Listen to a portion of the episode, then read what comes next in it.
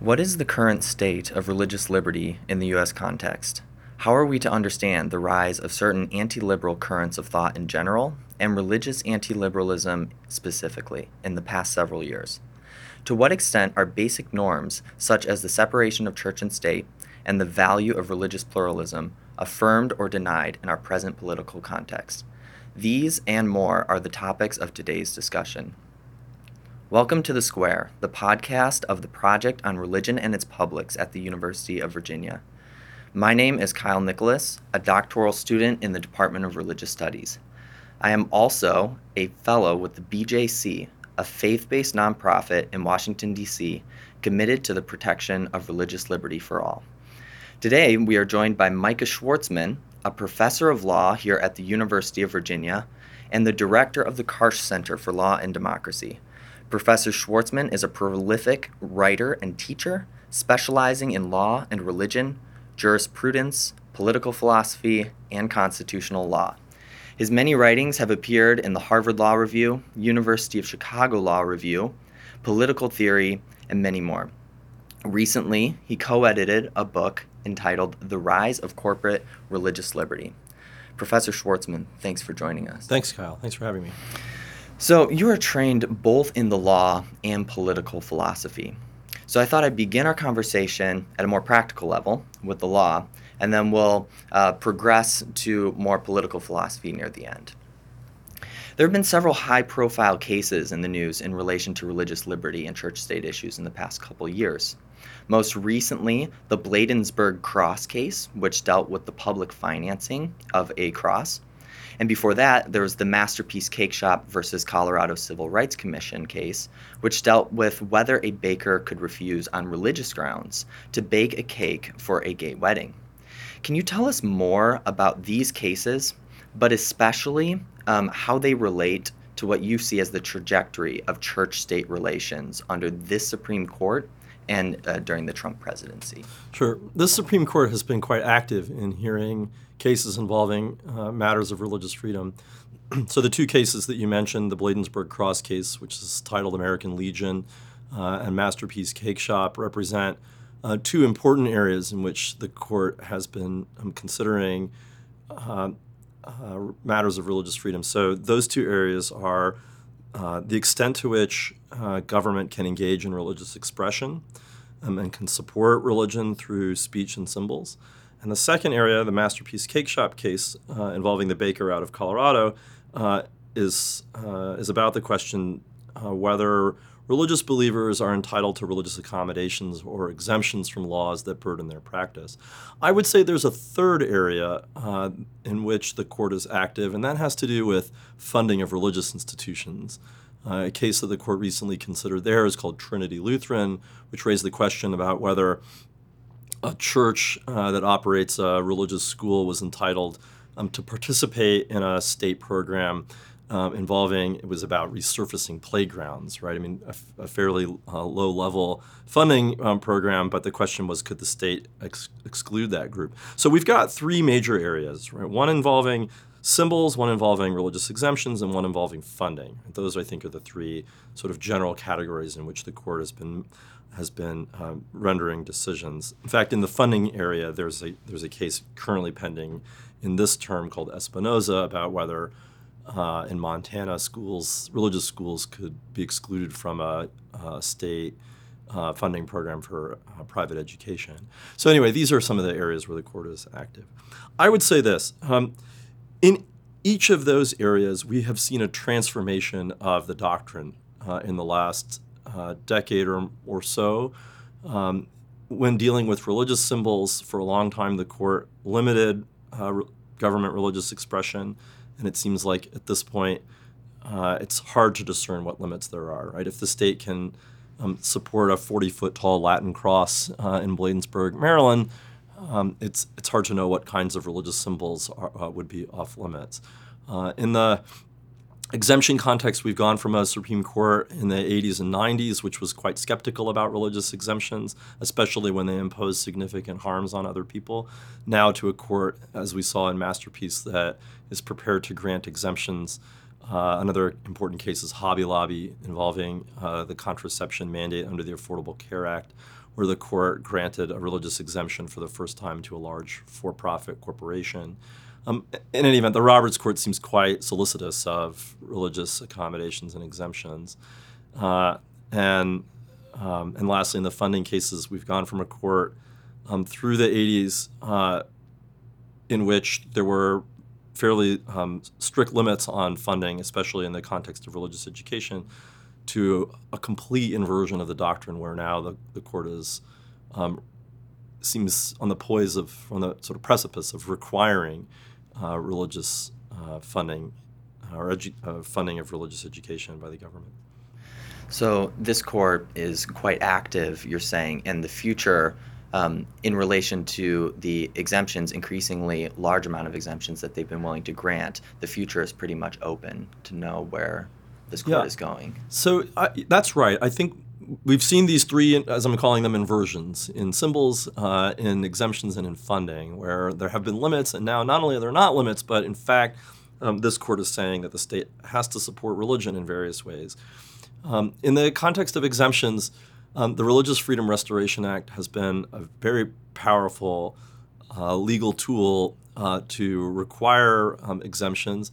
And I should say, I'm not opposed to religious exemptions. Um, I think in some cases they're quite important uh, and they show respect and toleration for um, religious minorities. But in cases where exemptions have the effect of imposing really serious burdens or harms on people who don't benefit from them, traditionally the courts um, have taken a really close look at those types of exemptions and limited them in important ways.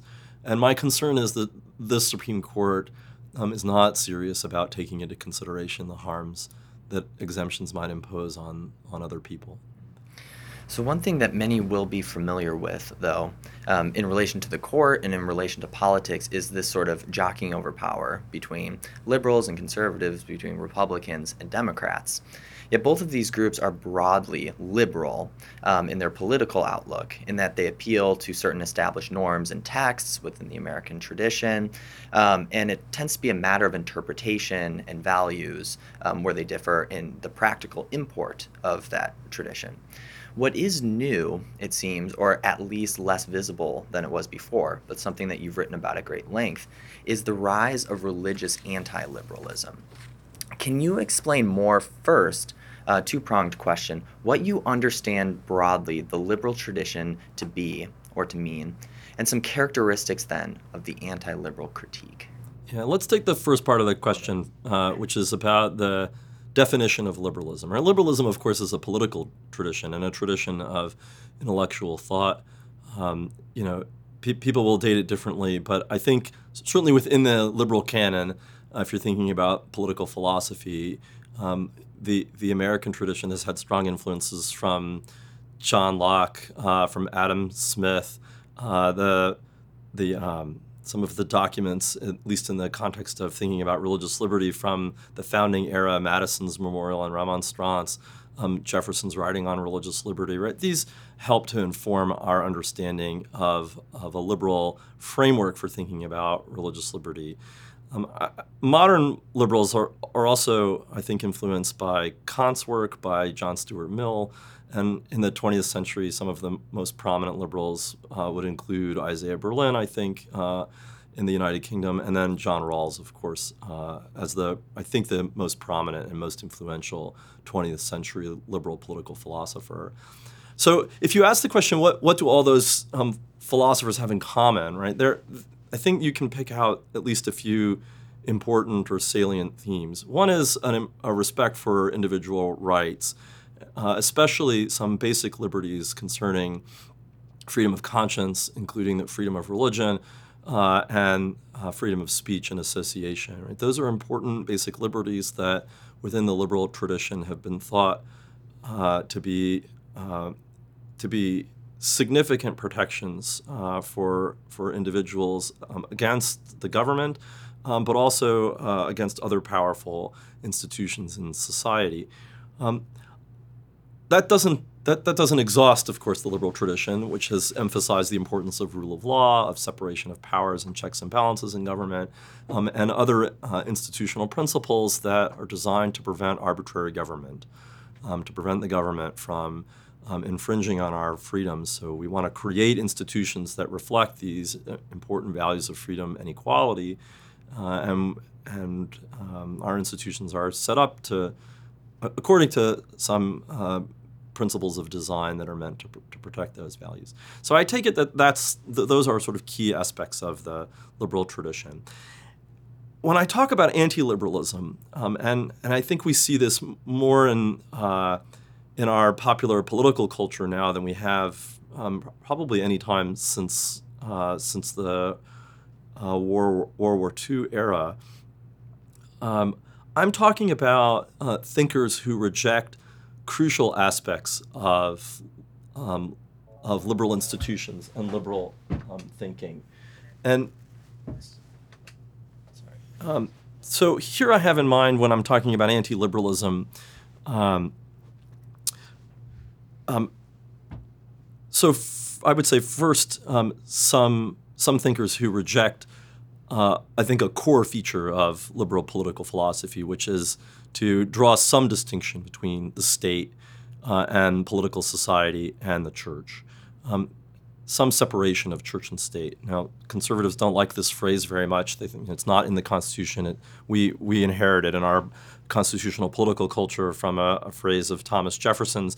But some distinction between um, church and state is quite important and central to the liberal tradition. Um, it's, it's demarcated in Locke's letter on toleration. You see a distinction in Kant and certainly in later liberal thinkers. Um, and they are skeptical about this distinction. Uh, and and want want in their own words to integrate uh, church and state in important ways. Uh, so I think that's one sort of um, uh, one distinction of anti of anti-liberal thought is that it rejects any kind of um, distinction or sharp distinction between um, church and state in the way that has been conceived within the liberal tradition. There are, I think, other important elements of, of anti-liberalism. There's a sense of political populism, um, which I think liberals have, to some extent anyway, been um, skeptical about. And then I think less so in the United States, but you see this more in parts of Europe. Think about Viktor Orban's platform of illiberal democracy in Hungary or similar movement in Poland, where there's a quite uh, explicit and concerted rejection of some core liberal principles. You see a kind of nativism with respect to um, immigration policy and and um, an explicit appeal to um, Christian doctrine as um, as a way of um, integrating uh, a society and as a way of expressing national pride. And so nationalism and religion are brought together uh, as part of a um, political ideology. And again, in the United States, that hasn't that kind of view hasn't had very much traction. But in, I think until recently, and now you start to see some public intellectuals make arguments for nationalism with a kind of religious valence to it. And it's that kind of anti liberalism that think we begin to see, at least reflected. Uh, maybe there is some influence, but at least reflected in, in some of the doctrinal decisions, and that concerns me deeply. In Helena Rosenblatt's history, recent history of liberalism, she focuses on the French tradition of Benjamin Constant and Madame de Stael, and she shows um, or argues that the French liberal tradition, which has a lot of the similar characteristics that you're talking about, was a sort of middle way between radicalism, Robespierre, the terror, and between reaction and theocracy and going back to the ancien regime. Um, but she also points out that one of the first references to liberalism was in a um, I think by a Spanish priest in 1812 or 1813 in a newspaper, and it was purely critical. It, um, those who wanted things such as uh, equal representation before the law, representative government, and basic freedoms like freedoms over the press were lumped together with Calvinists, with Jansenists, and with all sorts of other heretics. Can you tell me a little bit more about how the anti liberals, or some of them that you study, not so much what their substantive positions are, but what their characterizing of liberalism is. What do they see liberalism as and is doing, and how does it operate for them? Yeah, I mean, liberalism I, within anti-liberal thought is portrayed as a kind of relentless, um, oppressive, authoritarian ideology, which is comparable to communism or fascism as one of the great political ideologies of the past um, um, few centuries, and and it's portrayed as equally oppressive as some of these um, other regimes which we associate with um, totalitarian governments, especially from uh, the you know the 19 teens forward, the 20th century um, totalitarian regimes. It's portrayed in some work as a religion. So instead of thinking about it as a political ideology in some anti-liberal thought, religion uh, liberalism is portrayed as a competitor religion. So, for example. Um, um, Steven Smith has written a book, uh, Pagans and Christians in the City, in which liberalism is described um, as a kind of paganism. This idea stems from um, T.S. Eliot, who provided a framework uh, of diagnosing cultural conflict in Western societies in his book After Strange Gods, um, which was delivered as the Page Barbour Lecture at the University of Virginia in the early 1930s, and then later um, in his uh, in his book The Idea of the Christian Society. And and I think some anti-liberals have been attracted to T.S. Eliot's diagnoses, and the, the basic idea is that um, Western societies are riven by a conflict between Orthodox Christians and what Eliot called pagans, but by which he meant uh, secular liberals, right? People who have abandoned their traditional Orthodox uh, religious faith and who are either embracing a kind of neo paganism in the sense of thinking about um, moral and ethical value as immanent in this world, not as transcendent as Orthodox believers would understand it. At least that is um, Steven Smith's characterization of the view uh, updating Eliot's thesis. But here the idea is that liberalism is itself a kind of religion, a kind of paganism. Um, and what we have is in our society is a clash between two religious systems, uh, Christianity broadly conceived, or at least transcendent religious faiths, Christianity, Judaism, um, perhaps other other religious transcendent religious views on the one side, and secularists of various kinds on the other. And so, you know that there are different characterizations of liberalism, whether it's a competitor ideology or whether it's a, uh, also a competing religion or both, perhaps, um, to the extent that, that you, some of some anti-liberals are integralists. They may think that liberalism itself is promoting a kind of integralism. It's certainly uh, been charged with doing that. Rusty Reno has made claims like this. Uh, Adrian Vermeule at Harvard Law School has made claims along these lines. Um, but I, I think that's the the gist of the anti-liberal view of liberalism. And so this tenor, though, for for some people who, let's say, read a lot of political philosophy in the 1980s and are familiar with the communitarian versus liberal debate, there's a different tenor to to the voices to some extent that you're talking about than those voices back then. Think of um, Charles Taylor, who wants to criticize a lot of aspects of an extreme sort of liberal autonomous view of the self, but he's ultimately, at the end of the day, a liberal Catholic, a supporter of toleration and secularism. So, what is it um, about this um, religious anti liberalism that has sort of gained a new voice or a more extreme voice or a more cutting edge voice? Yeah, I, I think you're right to draw some comparisons between the communitarians of the 1980s. I would say so-called communitarians because most of them rejected the, the label as um, an accurate description of their own work. But think about Michael Sandel, um, Charles Taylor, Alasdair MacIntyre, who's probably the central figure for purposes of the resurgence or revival of anti-liberal thought now, um, and and a number of other uh, thinkers who echoed similar kinds of criticisms of liberalism. Um, some of that criticism was directed toward a liberal conception of the self. You know, you have Sandel's uh, view that um, John Rawls and other liberals had a, had an idea of the self that was unencumbered, that was defined in terms of um, pre-political rights, that was a kind of mischaracterization of our own um, our own understanding of our of ourselves as embedded within um, and always a part of um, some pre pre-existing ethical uh, and political and religious community. Um, those criticisms were not, on the whole, strongly programmatic. They were quite philosophical in their nature. Uh, there were some very deep criticisms of liberalism uh, as a result of the communitarian critique, but they didn't manifest in a political project. And I think part of what gives an edge to current anti liberal thought is that there are, in fact, existing political regimes uh, in the world. Again, think of the regimes in Hungary and Poland that seem to have instantiated the anti liberal critique. That is, um, anti liberals find uh, a nationalistic and a, a more religiously integrated political society that they can point to as a model uh, to compete with what they take to be the liberal political culture of states like the United States and various uh, governments in Western Europe. And, and so there is a, I think there is a, a new energy behind anti liberalism in the sense that it's not merely a philosophical critique, but a comparison of political institutions um, which embody a, um, deep differences in the motivating political philosophies behind them.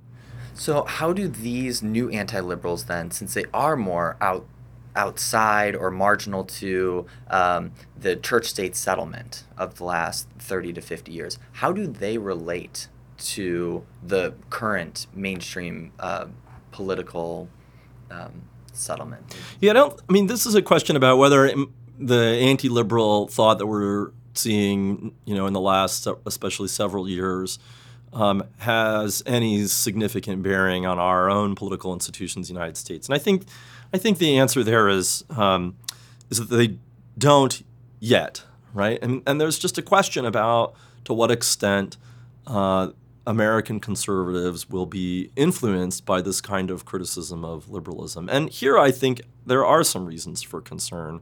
So, for example, Attorney General William Barr gave a speech at Notre Dame not that long ago in which he described our cultural conflict in terms that are quite familiar from T.S. Eliot and from Steven Smith's book and from other, uh, I think, anti liberal critics. Um, he described the conflict as between religious believers on one side and what he called militant secularists on the other.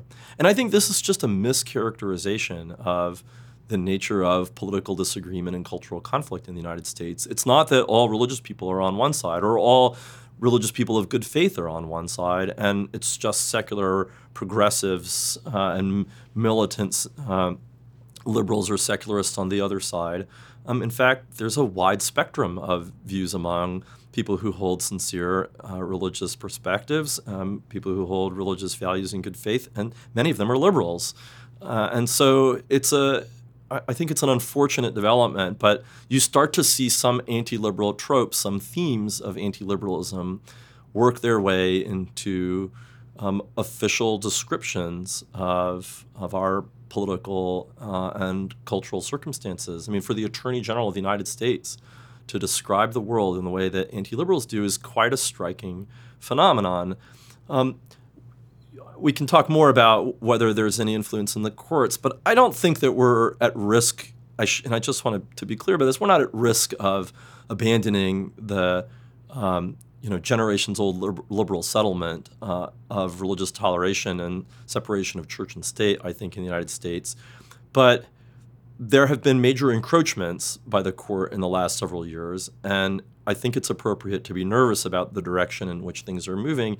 And I also think that having anti-liberal thought within our conservative political culture shifts the what some people call the Overton window, the range of possible thinkable policy options. And there I think it may have some influence. What what seemed outrageous and radical and far outside of the um, range of political possibilities in the United States is now discussed as if it were uh, you know a, a plausible political alternative. And uh, and we should track those kinds of changes.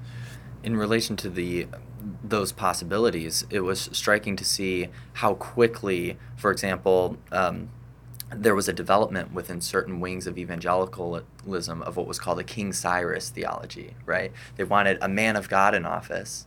And when there was the election of Donald Trump, they found a somebody in the scriptures who was a deliverer of God's people, but was not of God's people, and was in fact in other ways quite immoral, and they said, well, here's this paradigm. We'll understand it this way, and now we'll have this ad hoc uh, agreement and settlement with this um, with a political leader that just six, eight, twelve months ago we completely rejected. Um, similar arguments have been made by uh, Catholic integralists for a sort of ad hoc situational um, approach to political engagement.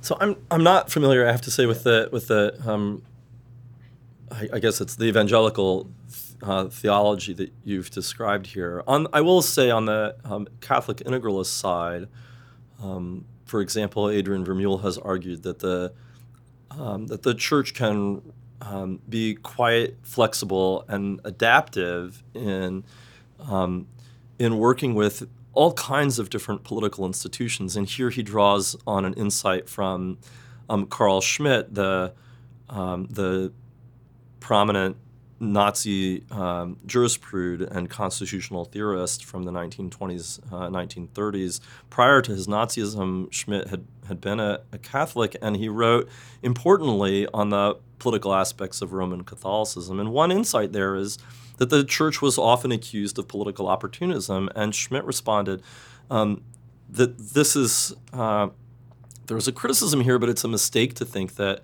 Uh, the church has no available responses to it. The, Schmitt, Schmitt argued that the church was uh, uh, a representative, in his words, political authority. It represented um, Jesus Christ in the world, and that that representation was fixed, but that the um, but that the political institutional aspect of the church was flexible and adaptive. And so you had to mark what was what was um, static about the church, what was fixed, and what what could change. And and he made this argument that the church is quite adaptive. And Vermeule uh, at Harvard Law School has picked up this idea and and argued that um, that the church can.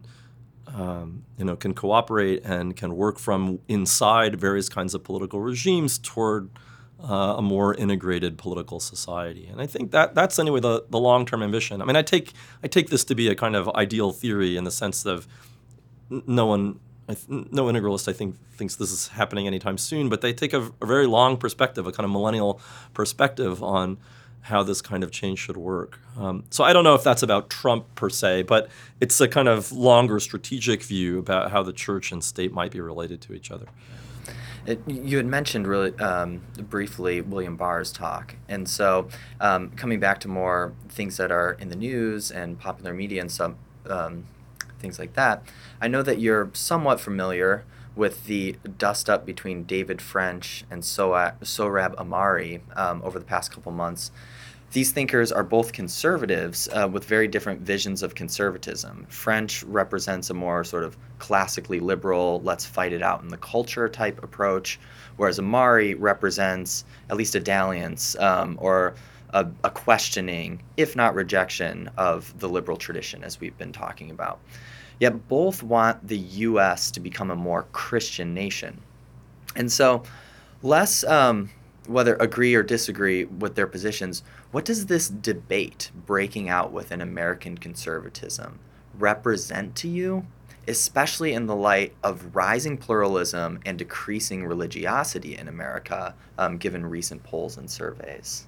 Yeah, I think the debate is just a debate between uh, Christian libertarians or Christian liberals on the one side, that's David French, who thinks that uh, our First Amendment rights are sacrosanct. He thinks that everyone is entitled to religious liberty, to free exercise of religion, to freedom of speech, and that those principles are, in his own words, new, neutral. That they uh, that, that everyone has the opportunity to exercise them, and the state has an obligation to respect those rights.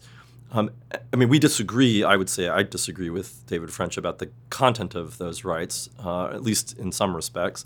Um, but at least his claims are, I think, familiar from within the liberal tradition, um, at least some of the claims, anyway. Uh, on, that's on one side. On the other side, you have Ahmari, who is quite clearly influenced by uh, Catholic integralism, and I think by Adrian Vermeule's work at Harvard. Uh, and and it seems, I think, fairly clear by earlier work, um, including from Carl Schmitt. Schmitt had drawn this very important distinction, and for those who have some background in political philosophy or in political theology, um, this distinction between uh, friend and enemy. Right? He theorized the uh, political condition as uh, as a antagonism between um, people who are friends and people who are enemies. And what makes you a friend uh, is that you're willing to kill your enemies. Right? The friend-enemy distinction is a distinction about the use of violence and lethal violence. And one attribute of contemporary anti-liberalism as we've seen it is a description of political society in friend-enemy relation terms.